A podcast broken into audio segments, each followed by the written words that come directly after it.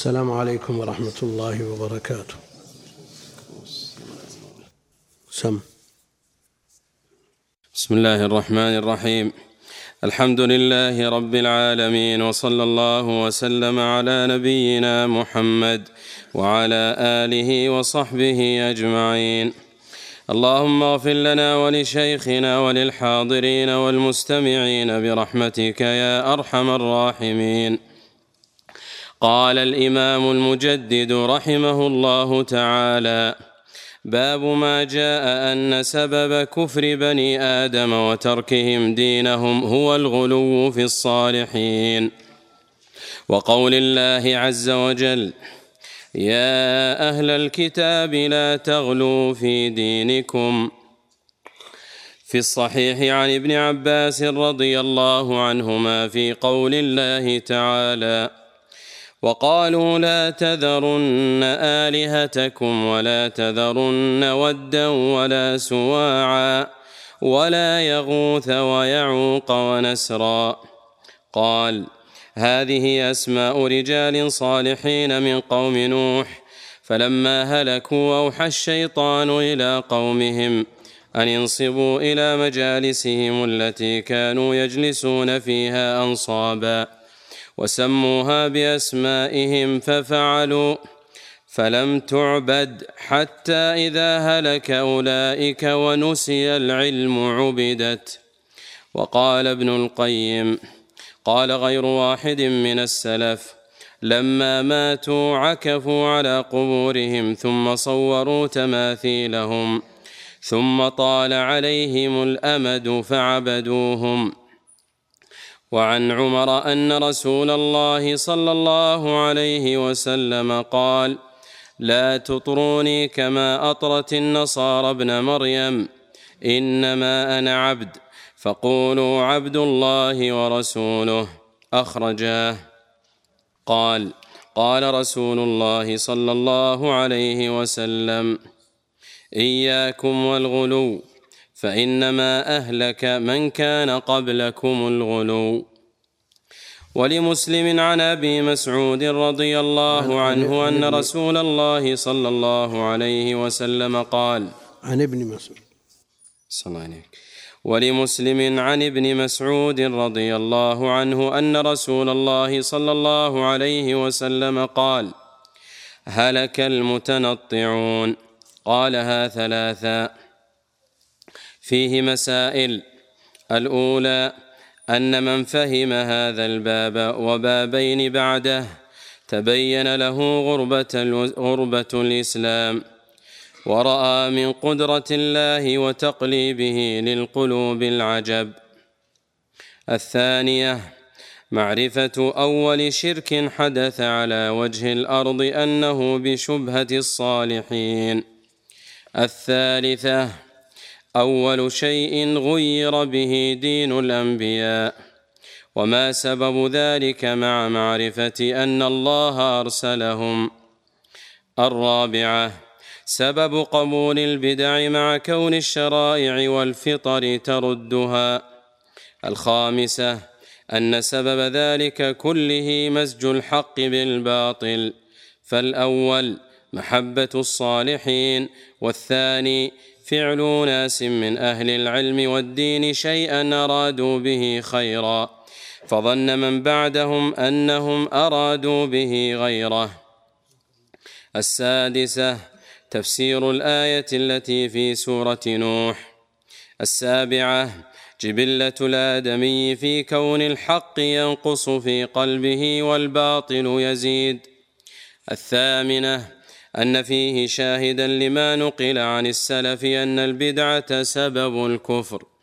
التاسعة معرفة الشيطان بما تؤول إليه البدعة ولو حسن قصد الفاعل. العاشرة معرفة القاعدة الكلية وهي النهي عن الغلو ومعرفة ما يؤول إليها ومعرفة ما يؤول إليه. الحادية عشرة. مضرة العكوف على القبر لأجل عمل صالح. الثانية عشرة.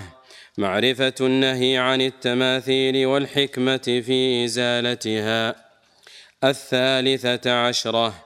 معرفة عظم شأن هذه القصة وشدة الحاجة إليها مع الغفلة عنها. الرابعة عشرة. وهي أعجب وأعجب.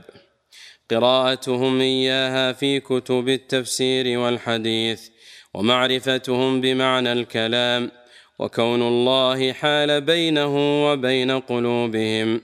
حتى اعتقدوا أن فعل قوم نوح هو أفضل العبادات. قومي أحسن الله إليك.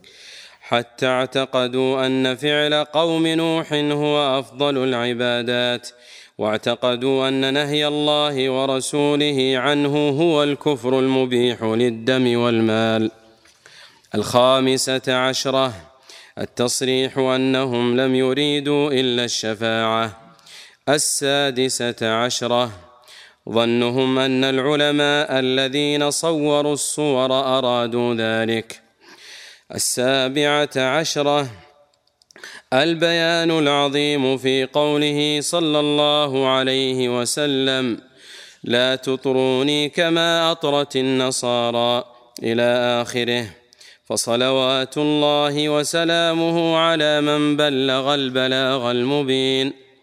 الثامنة عشرة نصيحته إيانا بهلاك المتنطعين. التاسعة عشرة التصريح أنها لم تعبد حتى نسي العلم ففيها بيان معرفة قدر وجوده ومضرة فقده. العشرون أن سبب فقد فقد العلم موت العلماء. الحمد لله رب العالمين وصلى الله وسلم وبارك على عبده ورسوله نبينا محمد وعلى آله وأصحابه أجمعين. أما بعد فيقول الإمام المجدد محمد بن عبد الوهاب رحمه الله باب ما جاء أن سبب كفر بني آدم وتركهم دينهم هو الغلو في الصالحين. أن سبب كفر بني آدم وتركهم دينهم هو الغلو في الصالحين. الغلو في الصالحين هو مصاحب للسبب الأول في فعل قوم نوح. وهناك أسباب للكفر لكن هذا من هذا أولها. وإلا فهناك أسباب أخر معروفة. وليس المراد بذلك الحصر لكن لكونه السبب الأول احتاج إلى مثل هذا الأسلوب ولا شك أنه يتدرج الإنسان في الغلو حتى يصل إلى أن يعبد من غلا به أو من غلا فيه والكتب مشحونة بمثل هذا. كتب الصوفية ومؤلفات الروافض وعباد القبور ومن يعتقد في الأولياء مملوءة بمثل هذا الغلو الذي وصل فيه إلى صرف جميع حقوق الله جل وعلا لهذا الشخص الذي غلوا فيه. وإذا كان هذا الشخص عبدا صالحا فالشبهة قد يزينها الشيطان ويلبس بها على من غلا فيه لكن أحيانا يكون غير صالح ويغلى فيه وتدعى فيه الولاية وفاجر لا يأتمر بمأمور ولا ينتهي عن منكر. مثل هذا على الإنسان أن يحمد الله جل وعلا على ما أنعم به من تحقيق التوحيد وأن يخاف وأن يوجل. وأن يلجأ إلى الله جل وعلا ويتضرع إليه وينكسر بين يديه أن أن يحفظ له هذا التوحيد.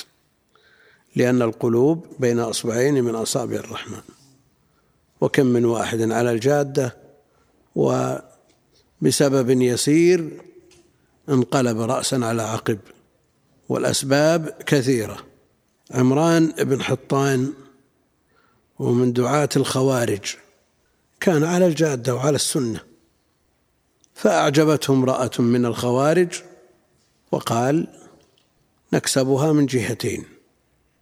وهي جميلة جدا. يكسبها من جهتين من جهة جمالها ومن جهة كسب أجرها بدعوتها إلى السنة. وش اللي حصل؟ اللي حصل العكس. هي دعته إلى مذهب الخوارج فصار من رؤوسهم. عمران بن حطان الذي مدح عبد الرحمن بن ملجم قاتل علي.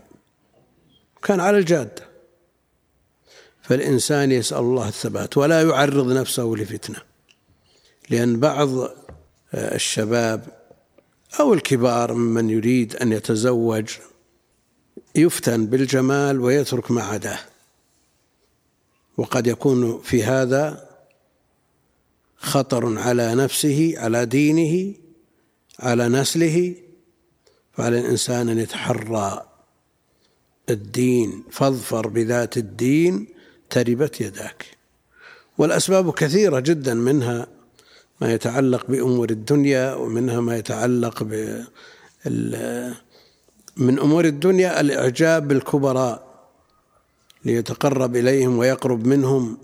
ويصرف لهم بعض حقوق الله جل وعلا من التعظيم وتقديم الأوامر على أمر الله جل وعلا وأمر رسوله عليه الصلاة والسلام. فالأسباب كثيرة من جدا لكن من الغلو في الصالحين هو أوله أول ما حصل من الشرك في على على وجه الأرض.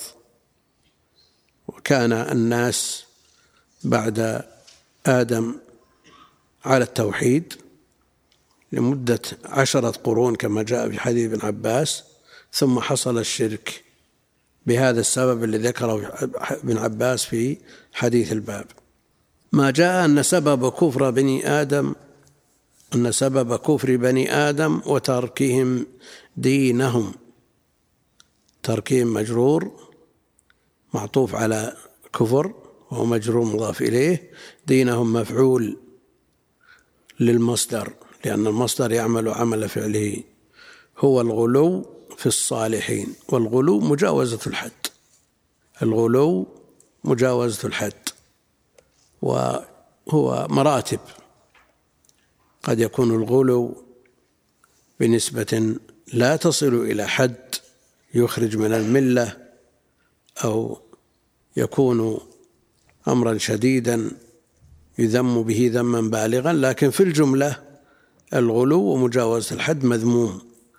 فإذا تجاوز به ذلك إلى أن صرف شيئا من حقوق الله جل وعلا لغيره وصل إلى حد الكفر. والصالحين جمع صالح وكل عبد أدى حقوق الله جل وعلا وحقوق عباده. وعلى الإنسان أن يسعى جاهدا في في تحقيق هذا الوصف. أن يكون من الصالحين. أن يكون من الصالحين. لينجو ولتزداد حسناته بدعاء المسلمين فكل مصل في يقول في صلاة السلام علينا وعلى عباد الله الصالحين. فالصالح داخل في في دعوات المسلمين قاطبة. وقول الله عز وجل يا أهل الكتاب لا تغلوا في دينكم. أهل الكتاب هم اليهود والنصارى. لا تغلوا في دينكم. الخطاب موجه في الأصل لأهل الكتاب. وكما قال عمر رضي الله عنه مضى القوم ولم يرد به سوانا. ما دام الغلو في الدين أهلك أهل الكتاب فإذا حصل من غيرهم أهلكهم كذلك. لأن هذا الوصف من الأسباب التي هلكوا بسببها. قال رحمه الله في الصحيح صحيح البخاري عن ابن عباس رضي الله عنهما في قول الله جل وعلا وقالوا لا تذرن آلهتكم. اللي في الكتاب في قول الله تعالى فهل يجوز تغييره إلى عز وجل أو جل وعلا أو لا يجوز. لماذا؟ لأنه ليس من باب الرواية وإنما هو ثناء. يعني مثل ما تقول قال رسول الله صلى الله عليه وسلم أو قال الصادق المصدوق أو قال النبي عليه الصلاة والسلام لأنه ليس المقصود اللفظ. ليس المقصود اللفظ وإنما هو مقصود المقصود الشخص المتحدث عنه. ولا يكون هذا من باب التغيير وهو الرواية بالمعنى كما جاء في حديث ذكر النوم. قال ورسولك الذي أرسلت؟ قال لا ونبيك الذي أرسلت. لأن هذا يغير المعنى المعنى يختلف. يعني فيه نوع تغاير بين النبوة والرسالة. لكن إذا أردنا أن ننقل عنه عن شخصه عليه الصلاة والسلام فوضعه لا يتغير بين كونه نبي أو كونه لا نقصد ذات. ما نقصد وصف. في قول الله تعالى وقالوا لا تذرن آلهتكم. لا تتركوا آلهتكم. لا تتركوا آلهتكم. ولا تذرن ودا. ولا سواعا ولا يغوث ويعوق ونسرا. آلهة أعم. وذكر هؤلاء بعد الآلهة من ذكر الخاص بعد العام. من ذكر الخاص بعد العام. لكن الآلهة هي فقط ما من ذكر من ذكر. أو هناك غيرهم. ها؟ لا تذرن آلهتكم ولا تذرن ودا ولا سواعا ولا يغوث ويعوق ونسرا. خمسة. هل الآلهة خمسة أو أكثر؟ ويكون التنصيص إذا قلنا أكثر فيكون التنصيص على هؤلاء الخمسة من ذكر الخاص بعد العام للعناية بشأنهم والاهتمام بأمرهم كما هو معروف في عطف الخاص على العام أو العكس. وإلا هم داخلون في الآلهة. ها؟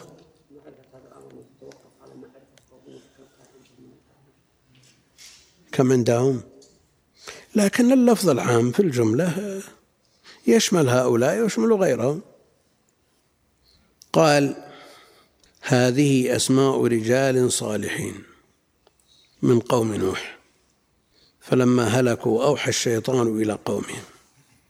هذا من تفسير ابن عباس حبر الأمة وترجمان القرآن من تفسيره. لم يرفعه إلى النبي صلى الله عليه وسلم. وتفسير الصحابي حجة لأن وجوه التفسير المعتمدة تفسير القرآن بالقرآن تفسير القرآن بالسنة تفسير القرآن بأقوال الصحابة ومن بعدهم ممن أخذ عنهم. هكذا قال أهل العلم شيخ الإسلام ابن تيمية وابن كثير وجمع من أهل العلم. لكن هل يعد في المرفوع؟ هل يعد تفسير الصحابي في المرفوع؟ يعني كأن النبي عليه الصلاة والسلام قاله حكما. لأن ابن عباس ما يمكن أن يقول هذا الكلام من رأيه ولا عاصرهم. يمكن أن يكون تلقاه عن أهل الكتاب؟ ها؟ على كل حال تفسير الصحابي زعم الحاكم في مستدركه أن له حكم الرفع. أن له حكم الرفع. والجمهور والجمهور حملوا ذلك على أسباب النزول. وعدوا ما فسره الصحابي رفعا فمحمول على الأسباب. وعد ما فسره الصحابي رفعا فمحمول على الأسباب. وما عدا ذلك مما يفسره الصحابي من تلقاء نفسه إما من لغته ولا شك أن كثيرا من مفردات القرآن تدرك من لغة العرب. تدرك من لغة العرب فلا يكون لهذا حكم الرافع وبعضها يجتهد المجتهد في معانيها. ولا نقول أي شخص يجتهد في معاني القرآن ويفسر بما شاء كما يفعله بعض من يتطاول على العلم الشرعي. مع الأسف إنما الذي يفسر من يأوي إلى علم إلى علم الكتاب والسنة.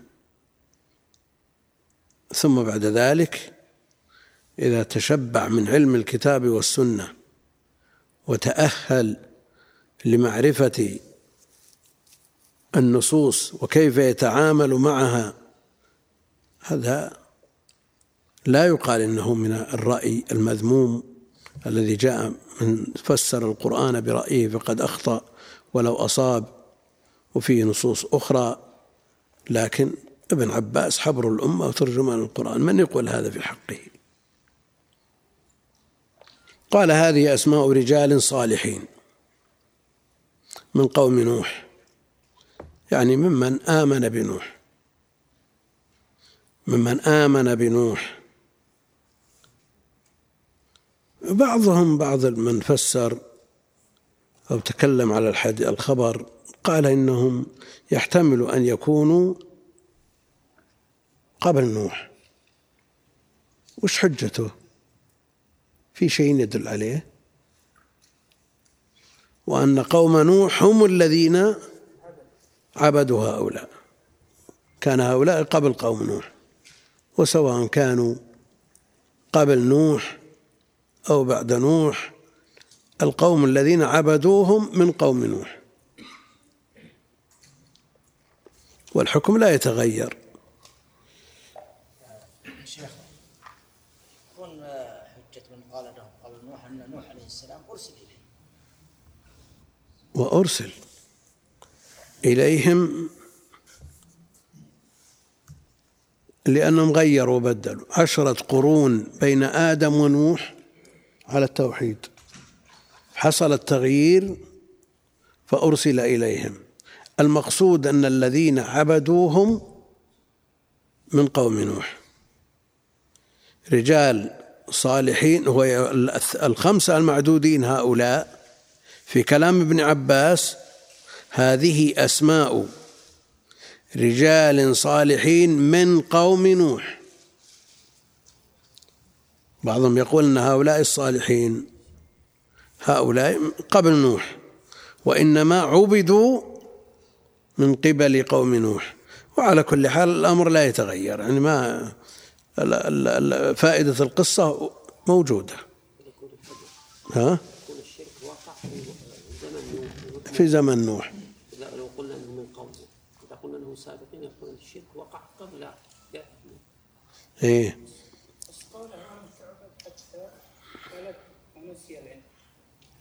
اسمع قالوا لا تذرن آلهتكم ولا تذرن ودا ولا سواعا ولا يغوث ويعوق ونسرا. والآية في سورة نوح. قال ابن عباس هذه أسماء رجال صالحين من قوم نوح. فالمعبود والعابد كلهم من قوم نوح فلما هلكوا استصحبنا الأعمار الطويلة. ها؟ استصحبنا الأعمار الطويلة. إيه أعمار طويلة عندهم نوح ألف سنة إلا خمسين عام يدعوهم. فلما هلكوا أوحى الشيطان إلى قومهم أن انصبوا إلى مجالسهم التي كانوا يجلسون فيها أنصابا. مثلوا تماثيل. تماثيل على صورهم وأشكالهم. نصب. أوحى الشيطان إلى قومهم. الشيطان يوحي. الشياطين يوحي بعضهم إلى بعض. أن انصبوا إلى مجالسهم التي كانوا يجلسون فيها أنصابا وسموها بأسمائهم. والأنصاب والتماثيل موجودة مع الأسف حتى في بلاد المسلمين وبارزة وظاهرة وواضحة وهي من وسائل الشرك. حتى أنها في بعض البلدان إذا مر بها يحصل شيء من الخضوع من الركوع أو السجود لأن لأنهم حكموا بالظلم من قبل هذا السلطان ومن جاء بعده. إذا كان في وقته بعض السلاطين فيه جبروت وظلم وإن انتسب إلى الإسلام ويحكم الناس بالحديد والنار. فإذا مر الناس بتمثاله خضعوا له. هذا نوع عبادة. وسموها بأسماء ففعلوا فلم تعبد. إلى هذا الوقت ما عبدت. لأن الدين ظاهر والعلم موجود. لكنها وجدت هذه التماثيل من أجل التذكير بهؤلاء وعبادة هؤلاء فينشط الرائي إذا رأى صورهم إلى أن يعمل مثل عملهم. هذه حجتهم. وهذا من تسويل الشيطان لهم وخطواته. قال ففعلوا فلم تعبد حتى إذا هلك أولئك. الجيل الذي صور هذه التماثيل هلكوا وكانوا إنما صوروهم لا للعبادة وإنما صوروهم للتذكير. حتى هلك أولئك ونوسي العلم. عبدت. في البخاري نوسخ العلم. والنسخ في الأصل هو الرفع والإزالة. فإذا زال العلم ورفع واندرس هو بمعنى نسي العلم. عبدت. وسيأتي في كلام الإمام رحمة الله عليه في على أهمية العلم. على أهمية العلم في العبادة على بصيرة وعظم شأن الجهل في الخروج من الدين ومن الإنسان وهو لا يشعر. وجاء في تفسير قوله جل وعلا يا أيها الذين آمنوا قوا أنفسكم وأهليكم نارا وقودها الناس والحجارة. قال علي بن أبي طالب بالعلم. قوهم بالعلم. قوا أنفسكم وأهليكم نارا وقودها الناس والحجارة. قال علي بن أبي طالب بالعلم. هذا الكلام صحيح. بالعلم يعرف الإنسان كيف يتعبد وكيف يصحح عباداته بخلاف الجهل. وأهمية العلم كما قال الآجري العالم بالنسبة لقومه كقوم يمشون في ليلة مظلمة في واد كثير الأشجار. والهوام والسباع والحيات وغيرها. هذا الوادي مظلم وهم يمشون. ثم يأتي من معه مصباح. فيقودهم إلى خارج هذا الوادي فيصلون بالسلامة. هذا العالم. بل شأن العالم أعظم من هذا لأن هذا لأن هؤلاء الواحد منهم إما أن يسلم يتحسس ويسلم وإلا يصاب بشوكة أو ينهش وغاية الأمر أن يموت. لكن إذا عاش في جهل ولم يجد من يأخذ بيده إلى العلم على بصيرة فإنه خطر أن يهلك في دينه ويهلك في مآله. فأهمية العلم لا تخفى على أحد وكلام أهل العلم فيها كثير.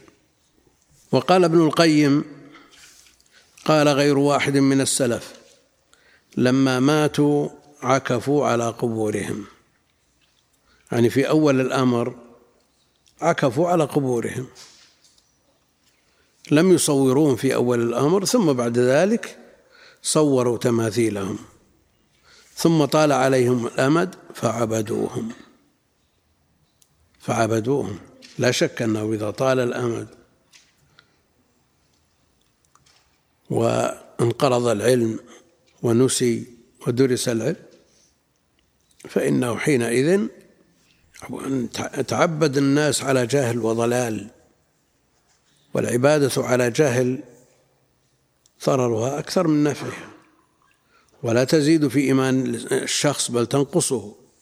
وإذا نقص شيئا فشيئا بسبب الجهل قد يخرج من الدين بالكلية. بسبب ذلك وما وقع الناس فيما وقعوا فيه إلا بسبب الجهل والبعد عن الكتاب والسنة.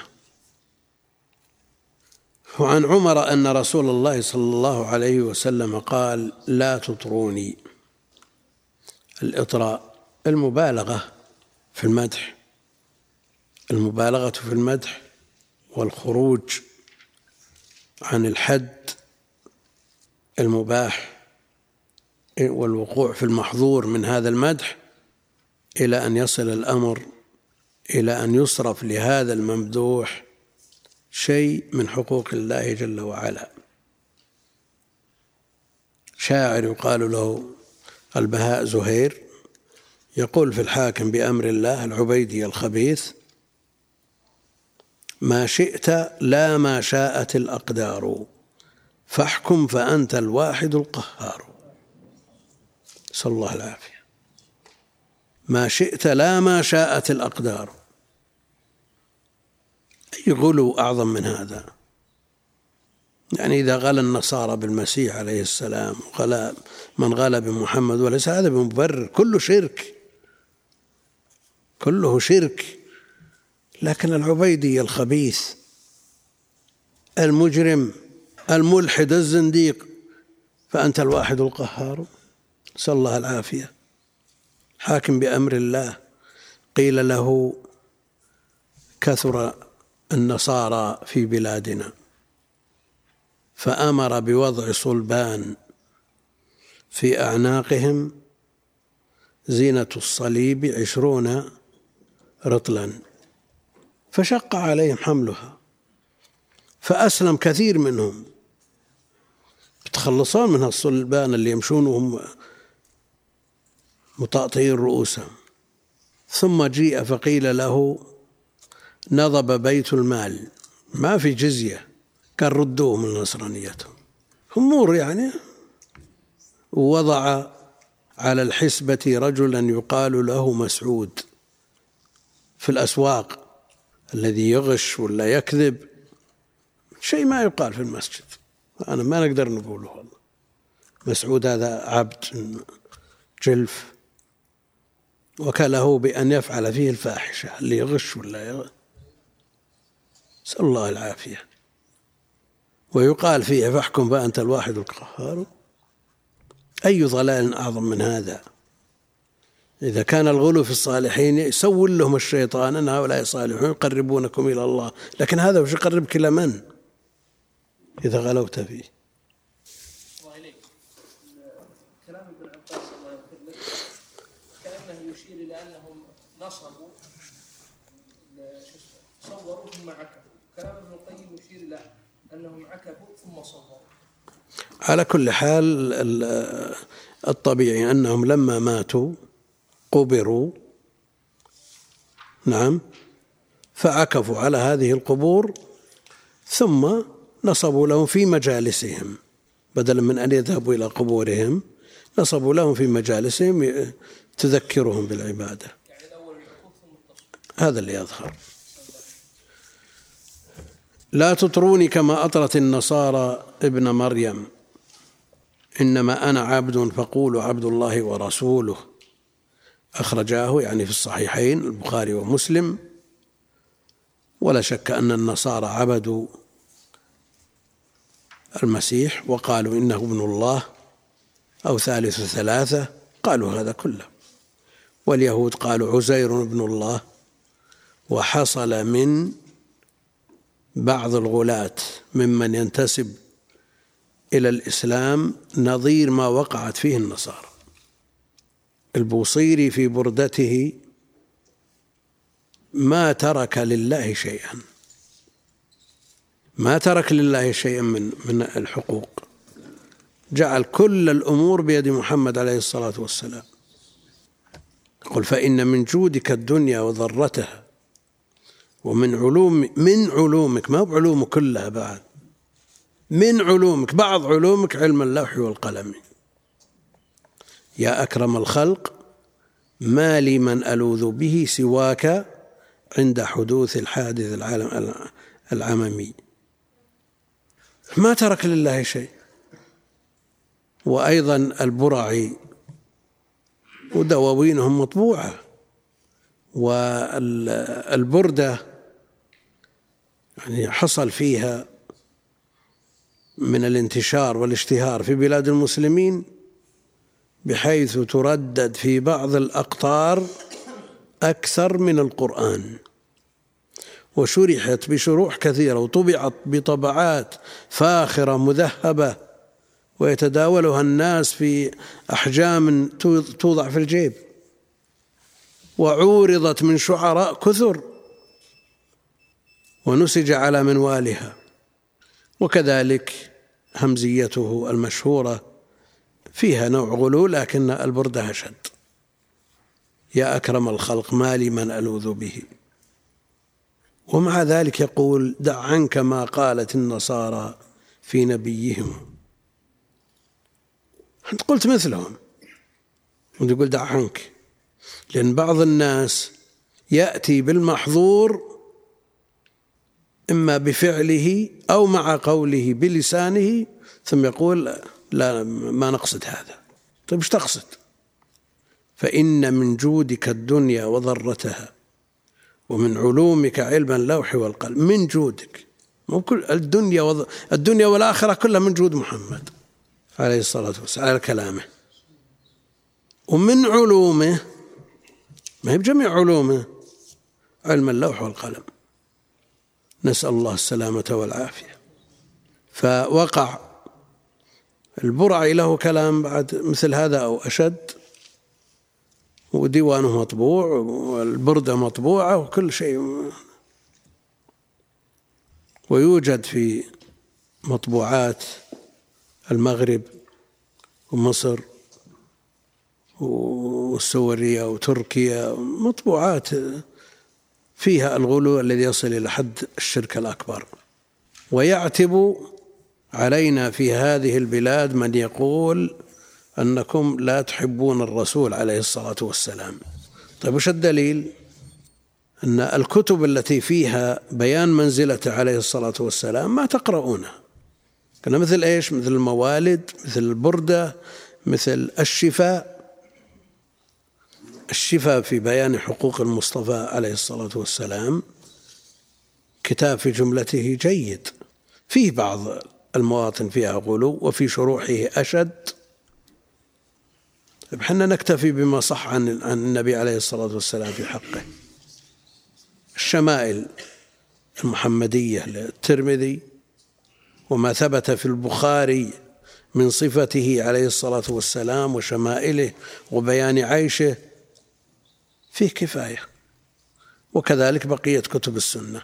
فلسنا بحاجة إلى أن نعتني بأمور فيها نوع غلو وفيها مخالفة لأمره عليه الصلاة والسلام وقوع في مخالفة في ما نهى عنه عليه الصلاة لا تطروني. ومن قرأ في هذه الكتب وجد فيها ما يجد. وتركها إنما هو من باب سد الذرائع وإلا فالأصل أن أهل العلم يقرؤون هذه الكتب ويبينون ما عليها من ملاحظات ليستفيد منها من يقرأها في البلدان الأخرى. والله المستعان. قال قال رسول الله صلى الله عليه وسلم وهنا بياض بقدر كلمتين يقول المعلق في الأصل بياض بمقدار كلمة أو كلمتين والشيخ سليمان في شرحه يقول هكذا ثبت هذا البياض في أصل المصنف وفي بعض النسخ ولمسلم عن ابن عباس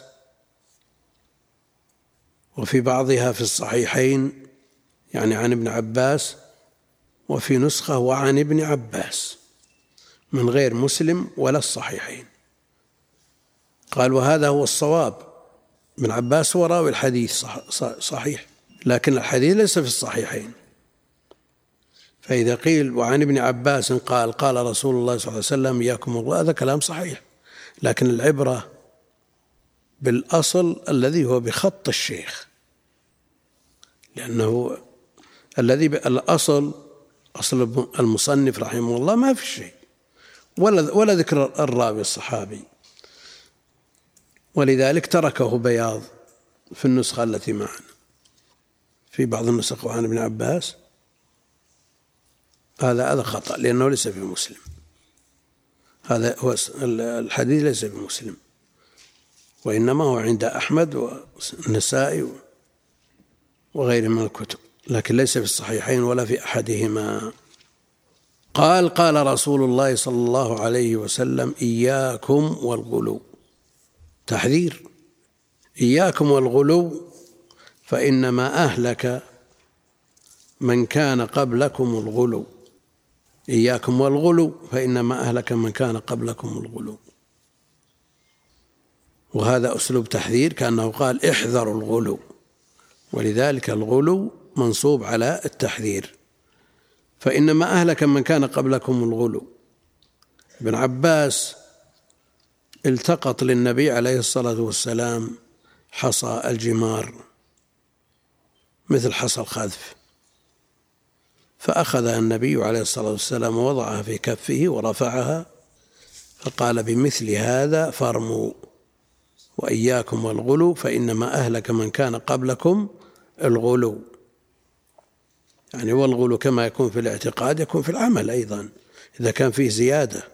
لأنه يوجد من من يرمي الجمار بحصن كبار وبعضهم بالنعال وبعضهم بأمور أخرى يتصورون أن هذا الشيطان ويريدون أن ينتقموا منه ينتقم منه هذا جهل ومجاوزة للحد.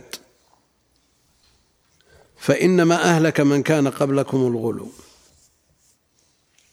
جاء في نصوص كثيرة ذكر ما هلك بسببه من قبلنا. فإنما إنما أسلوب حصر. حصر. يعني ما هلكوا إلا بالغلو ولا هلكوا بأمور أخرى غير الغلو.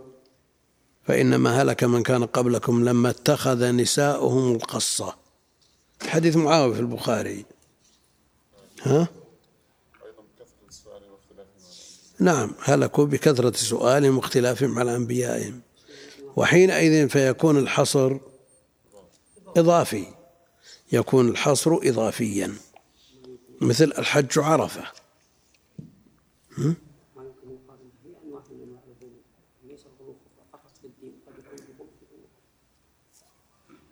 لكن وش القصة في زيادة الشعر لما أخذ كبة من شعر؟ بيد حرسي معه ووضعها على رأسه وقال إنما لك من كان قبلكم إنما اتخذ نساءهم القصة. وش فيها من الغلو ذي ما في شيء. فيهم مشابه. لا هم مشابه لمن؟ ها؟ هم أهل الكتاب. هلكوا بسبب اتخاذهم القصة. شابهوا من؟ المشركين هم مسألة مسألة وصل. ها؟ والوصل محرم وهذا نوع منه على كل حال إياكم فإنما أهلك من كان قبلكم هذا أسلوب حصري بلا شك ولكنه حصر إضافي بمعنى أنه لا يمنع من دخول غيره فيه لوجود أسباب للهلاك غير الغلو. فإنما أهلك من كان قبلكم الغلو ولا شك أن من أشدها الغلو الذي يوصل إلى الشرك ويخرج من التوحيد. ولمسلم عن ابن مسعود رضي الله عنه أن رسول الله صلى الله عليه وسلم قال هلك المتنطعون. قال هلك المتنطعون. قالها ثلاثا. هذا دعاء ولا خبر؟ يراد منه الدعاء أسلوبه أسلوب خبري لكن يراد به الدعاء عليهم بالهلاك وكررها ثلاثا عليه الصلاة والسلام. إما أن يقال هذه عادته إذا تكلم تكلم ثلاثا وإذا دعا دعا ثلاثا أو لأهمية الأمر كرره لأهميته كما كرر ألا وشهادة الزور. كررها حتى قلنا ليته سكت. هلك المتنطعون. الآن هو هلاك حسي ولا معنوي؟ هلاك دنيا ولا هلاك أخرى؟ يعني نعوجل بالعقوبة. فلا شك أنه هلاك دنيوي يعقبه الهلاك الأخروي. ولا شك أن أن هلاك الدنيا لا يساوي شيئا بالنسبة للهلاك في الآخرة.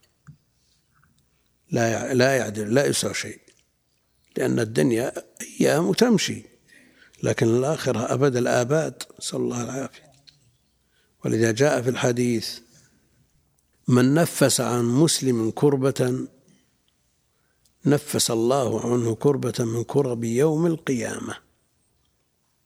من ستر مسلما ستره الله في الدنيا والآخرة. في الدنيا والآخرة. من نفس عن مسلم كربة نفس الله عنه كربة من كرب يوم القيامة. لماذا ما قال كرب الدنيا؟ لأن كرب الدنيا لا شيء بالنسبة لكرب الآخرة. فالهلاك الحقيقي إنما هو ما كان في الدين ولا شك أن أثره على الآخرة لا سيما إذا وصل إلى حد الشرك المخرج من الملة الذي تكون عليه الجنة حرام. ثم قال رحمه الله فيه مسائل. الأولى أن من فهم هذا الباب وبابين بعده تبين له غربة الإسلام. لأن هذا موجود ووجوده وجود كثرة وظهور في كثير من الأقطار. مما يدل على أن الغربة مستحكمة. ما هي معاصي خفية يفعلها بعض الناس في بيته ولا لا ظاهرة. ومع الأسف أنها هي الأصل في بعض الأقطار الإسلامية. ومما يؤسف له أن بعض من ينتسب إلى العلم والفتوى ينتصر لها وينافح عنها. وقد وجدت جهود وبذلت في إخراج بعض القبور من المساجد ونجحت وأخرجت. ثم جاء من يتزعم الإفتاء في, بل في هذا البلد فأمر بإعادتها نعوذ بالله من الضلال. عليه وزرها ووزر من عمل بها إلى نسأل الله السلامة والعافية. يطاف بهذه القبور ويسعى المخلصون المحققون للتوحيد بإخراجها وتنجح بعض جهودهم ثم يأمر بردها.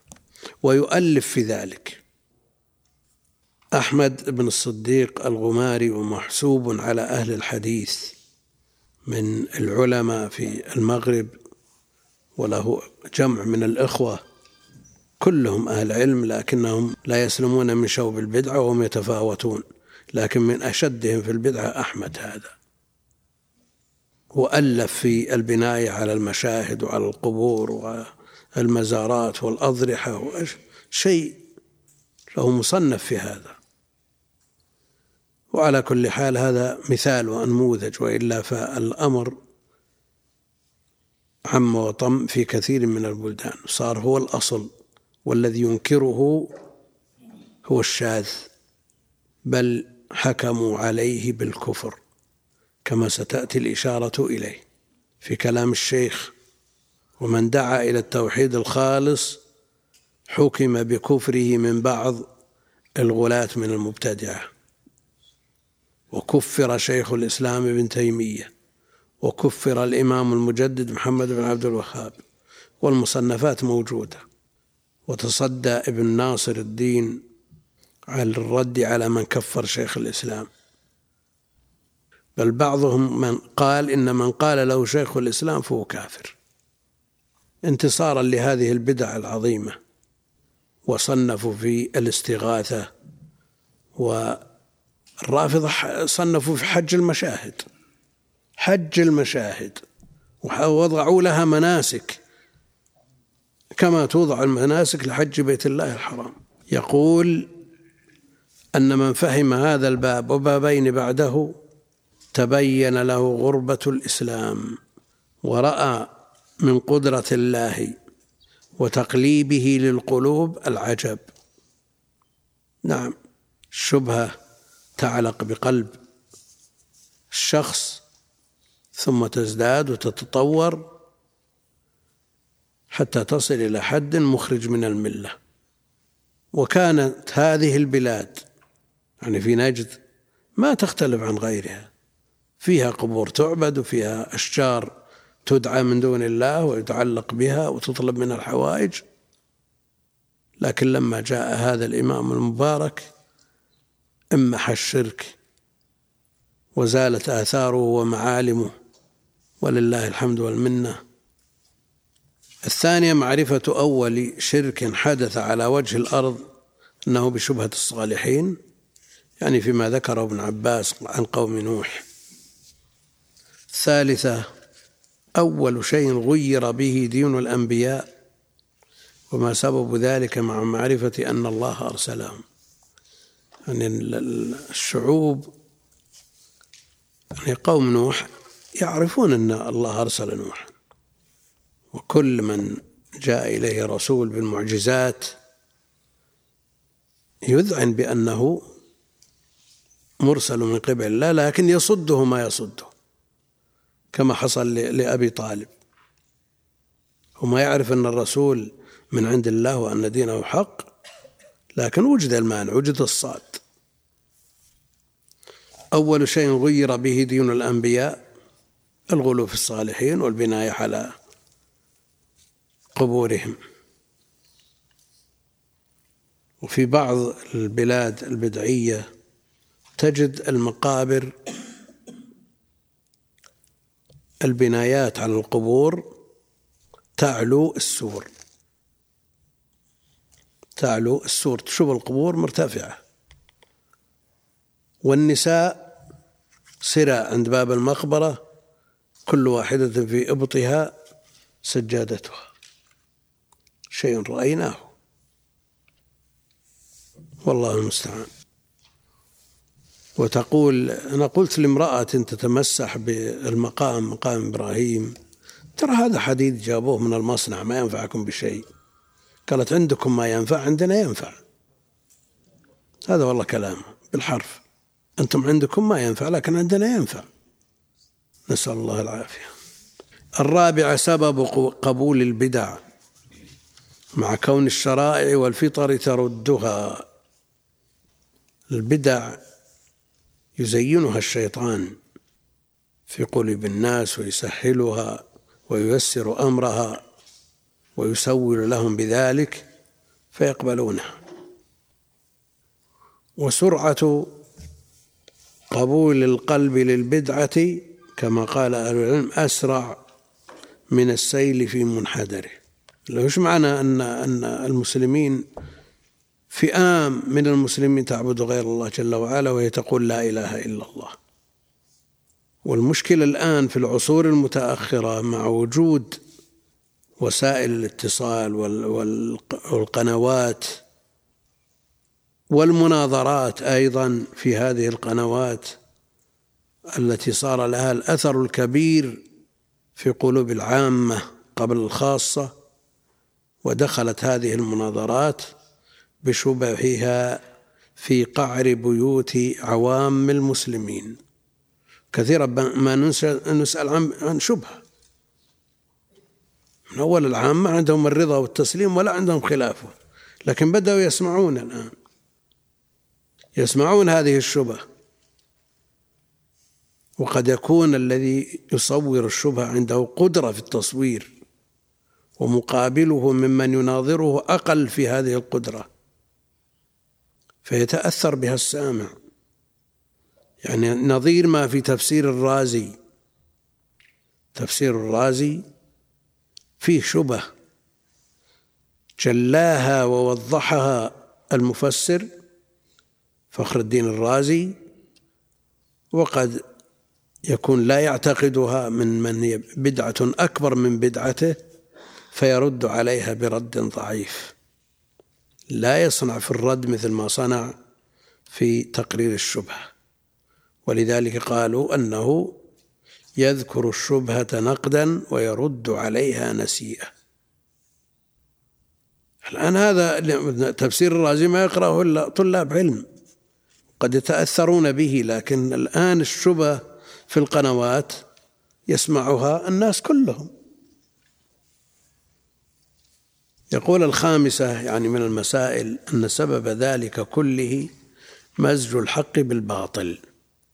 مزج الحق بالباطل. لأن صاحب البدعة وصاحب الشبهة ما يقول إن أن الشيطان يقول كذا. بل لا بد أن يطعم هذا الكلام بشيء ويلبسه بلباس الحق. ولذلك أهل البدع إنما يتبعون المتشابه. يتبعون المتشابه. تجد صاحب الغلو في التكفير والقتل والتفجير. يجيب لك حديث ولا آية؟ آية النساء.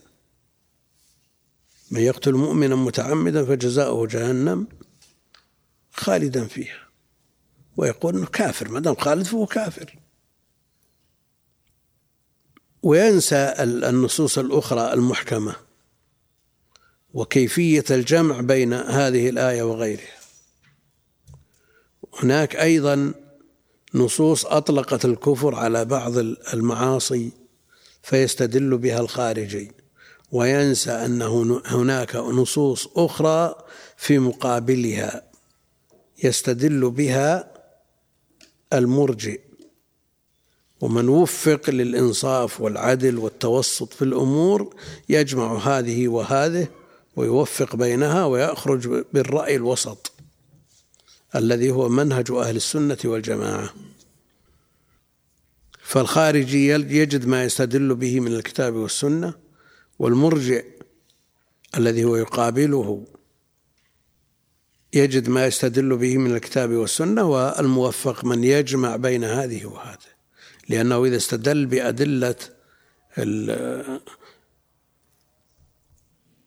الوعيد اقتصر عليها جرته إلى الغلو والخروج. وإذا اقتصر على نصوص الوعد جرته إلى الإرجاء والتنصل من الدين وعدم العمل به وكل منهما على ضلال لأنه إن عمل بهذا عطل هذا وإن عمل بهذا عطل هذا. ولا بد أن يعمل بالكتاب كله لا يؤمن ببعضه ويكفر ببعض. فالذين آمنوا بالكتاب كله ووفقوا بين هذه النصوص هم الذين وفقوا للمعتقد الصحيح. فالأول محبة الصالحين. لا شك أن هذا هذه شبهة. تكون رجل صالح ترجى دعوته ترجى شفاعته ترجى كذا كذا. ثم تلبس. يلبس على من لا علم عنده. والثاني فعل أناس من أهل العلم والدين شيئا أرادوا به خيرا. يعني مثل ما فعل أولئك في أول الأمر صوروهم ليتذكروا. عبادتهم فيعمل مثلهم فظن من بعدهم أنهم أرادوا به غيره وأنهم يعبدونهم من دون الله. فعل أناس من أهل العلم والدين شيئا يعني من ذلك ولو يعني يذكر أنا ما سافرت لكن يذكر في مصر من القبور التي يغلى بها وكذلك في الشام سند سد سدنتها علماء. سدنتها علماء. المتخصص في الفقه والمتخصص في أصول الفقه والمتخصص. لكن الكلام على الأصل وتحقيق الأصل. نسأل الله العافية. السادسة تفسير الآية التي في سورة نوح. تذرن آلهتكم؟ ولا تذرن ودا ولا سواعا ولا يغوث ويعوق ونسرا. وقد تقدمت. السابعة جبلة الآدمي. في حق كون الحق ينقص في قلبه والباطل يزيد. جبلة الآدمي يعني مع الاسترخاء. لا شك أن الحق بينقص. والباطل إذا نقص الحق زاد الباطل. لكن الذي يواصل ما يزيد في علمه وإيمانه لا شك أن الحق يزيد والباطل في مقابله ينقص. لكن عموم الناس وسائر الناس ليسوا على هذه الصفة. عامة الناس ينشغلون بدنياهم وليس عندهم من العلم ما يزيدون به إيمانهم وقد لا يكون عندهم من العلماء من يبصرهم. لكن إذا وجد من يسعى في زيادة إيمانه لا شك أن مقابله والباطل ينقص ويتضاءل. الثامنة من المسائل أن فيه شاهدا لما نقل عن السلف أن البدعة سبب الكفر. مثل ما قلنا سابقا أن الكفر له أسباب ومن أسبابها البدعة وقالوا عن المعاصي أنها بريد الكفر. وكم في كتاب الله من قوله بما عصوا وكانوا يعتدون. تأمل ما قبلها ثم يكون السبب بما عصوا وكانوا يعتدون. الأصل المعصية والعدوان ثم يتطورون إلى ما وراءه وما فوقه. التاسعة معرفة الشيطان بما تؤول إليه البدعة. ولو حسن قصد الفاعل. معرفة الشيطان بما تؤول إليه البدعة فهو يحرص عليها أكثر من المعصية. يحرص على البدعة أكثر من المعصية لأن المبتدع يظن أنه على الحق فلا يتوب أو لا يوفق للتوبة. بخلاف العاصي الذي يعرف ويجزم أنه على باطل وأنه متعرض لسخط الله فتجده يتوب يتوب ويقلع. وقد وجد من المبتدعة بل من رؤوسهم من تاب ورده الله إلى الصواب لكن الغالب أن البدعة إذا أشربت حبها القلب فإنها لا سيما وأنه يرى أنه على حق. وأن ما يدعى إليه باطل. فالغالب أن المبتدع يستمر على بدعته إلا أن وفق بداعية ناصح مخلص ووفقه الله جل وعلا لقبول الحق وتاب. هذا موجود وهذا موجود.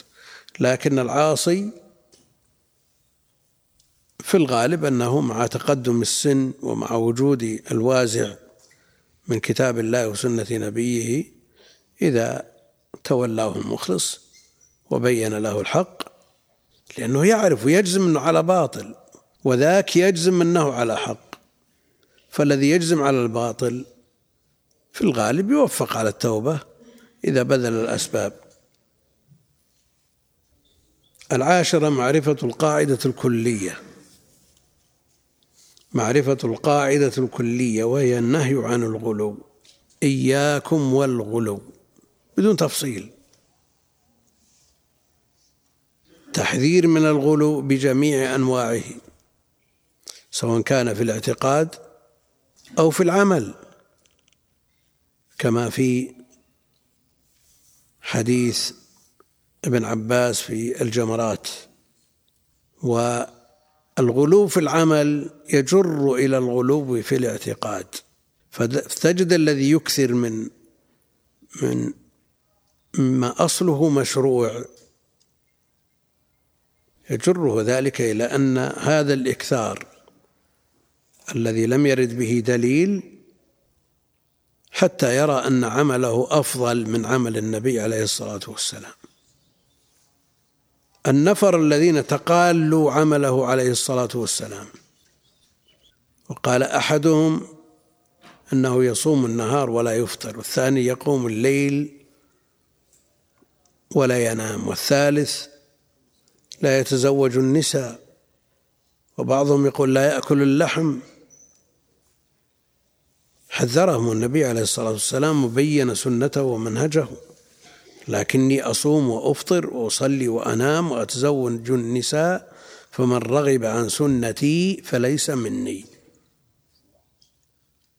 فالغلو بجميع أنواعه.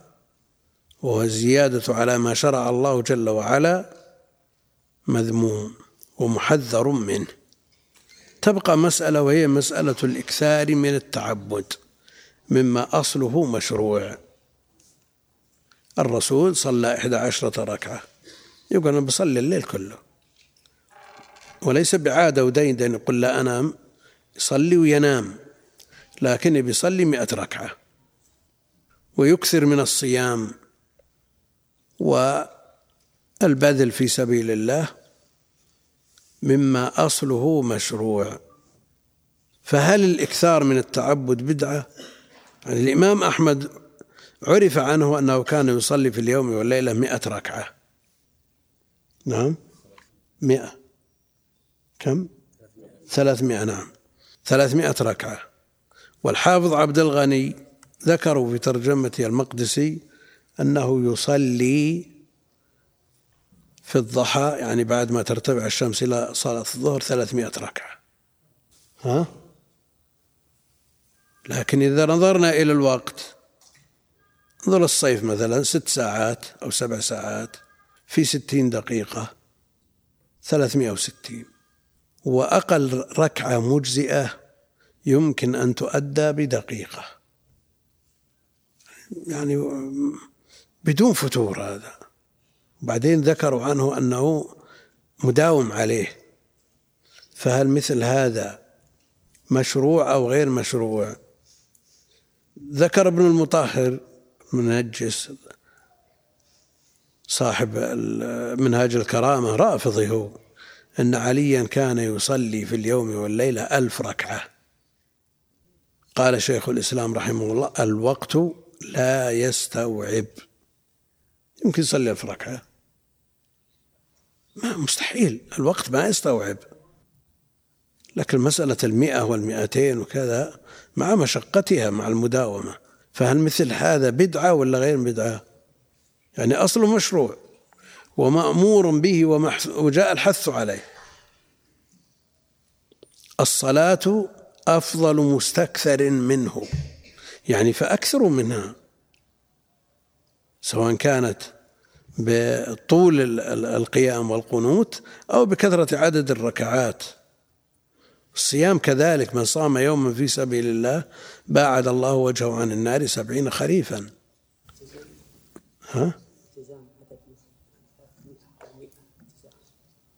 هو التزام العدد والوقت. لا ده ذكره الشاطبي من أسباب الابتداع. على كل حال مأثور عن السلف الإكثار من التعبد. وختم القرآن في يوم وبعضهم مرة بعضهم مرتين كالشافعي. وأما في يوم الختم في يوم أو في ليلة هذا معروف عن عثمان رضي الله عنه. فهذا إكثار من التعبد فما جنسه مأمور به. مأمور به وجاء الحث عليه والإكثار منه. ما الحد لكن يبقى أن المسألة موازنة ومفاضلة. فقد يكون هذا الشخص الذي تعمد الإكثار من هذه العبادات وإن كانت في أصلها مشروعة قد يعوقه ذلك عما هو أفضل منه. يعوقه ذلك عما هو أفضل منه. فإذا لم يشق عليه وقدر على ذلك في كتاب اسمه اللكنوي على أن الإكثار من التعبد ليس ببدعة. شو اسمه؟ مطبوع. في الدلالة, في الدلالة على أن الإكثار من التعبد ليس ببدعة. العبادة شأن الصالحين من السلف ومن جاء بعدهم. لكن ينظر الإنسان إلى مسألة المفاضلة. لأنه قد يعتمد عبادة ويكون غيرها أفضل منها فتعوقه عن هذا الأفضل فتصير مفضولة. والتنوع في العبادات مطلوب في الشرع. التنوع في العبادات مطلوب. مقرر ذلك شيخ الإسلام وغيره. فلا يلتزم الإنسان عبادة واحدة ويترك ما عداها. لكن إذا فتح له باب من أبواب الدين والخير والفضل و ثقل عليه غيره يلزم هذا الباب الذي فتح له. إن بعض الناس يفتح له باب الإنفاق ويصعب عليه باب التعبد بالبدن. نقول أكثر من الإنفاق. والعكس بعض الناس يتعبد ويصعب عليه الإنفاق. نقول لا استغل وقتك فيما سهل لك. هذا في غير الواجب ما أوجب الله جل وعلا ما أوجب الله ما في مندوحة ولا في خيار. نقول صعب عليه الإنفاق صل مئة ركعة ولا تزكي؟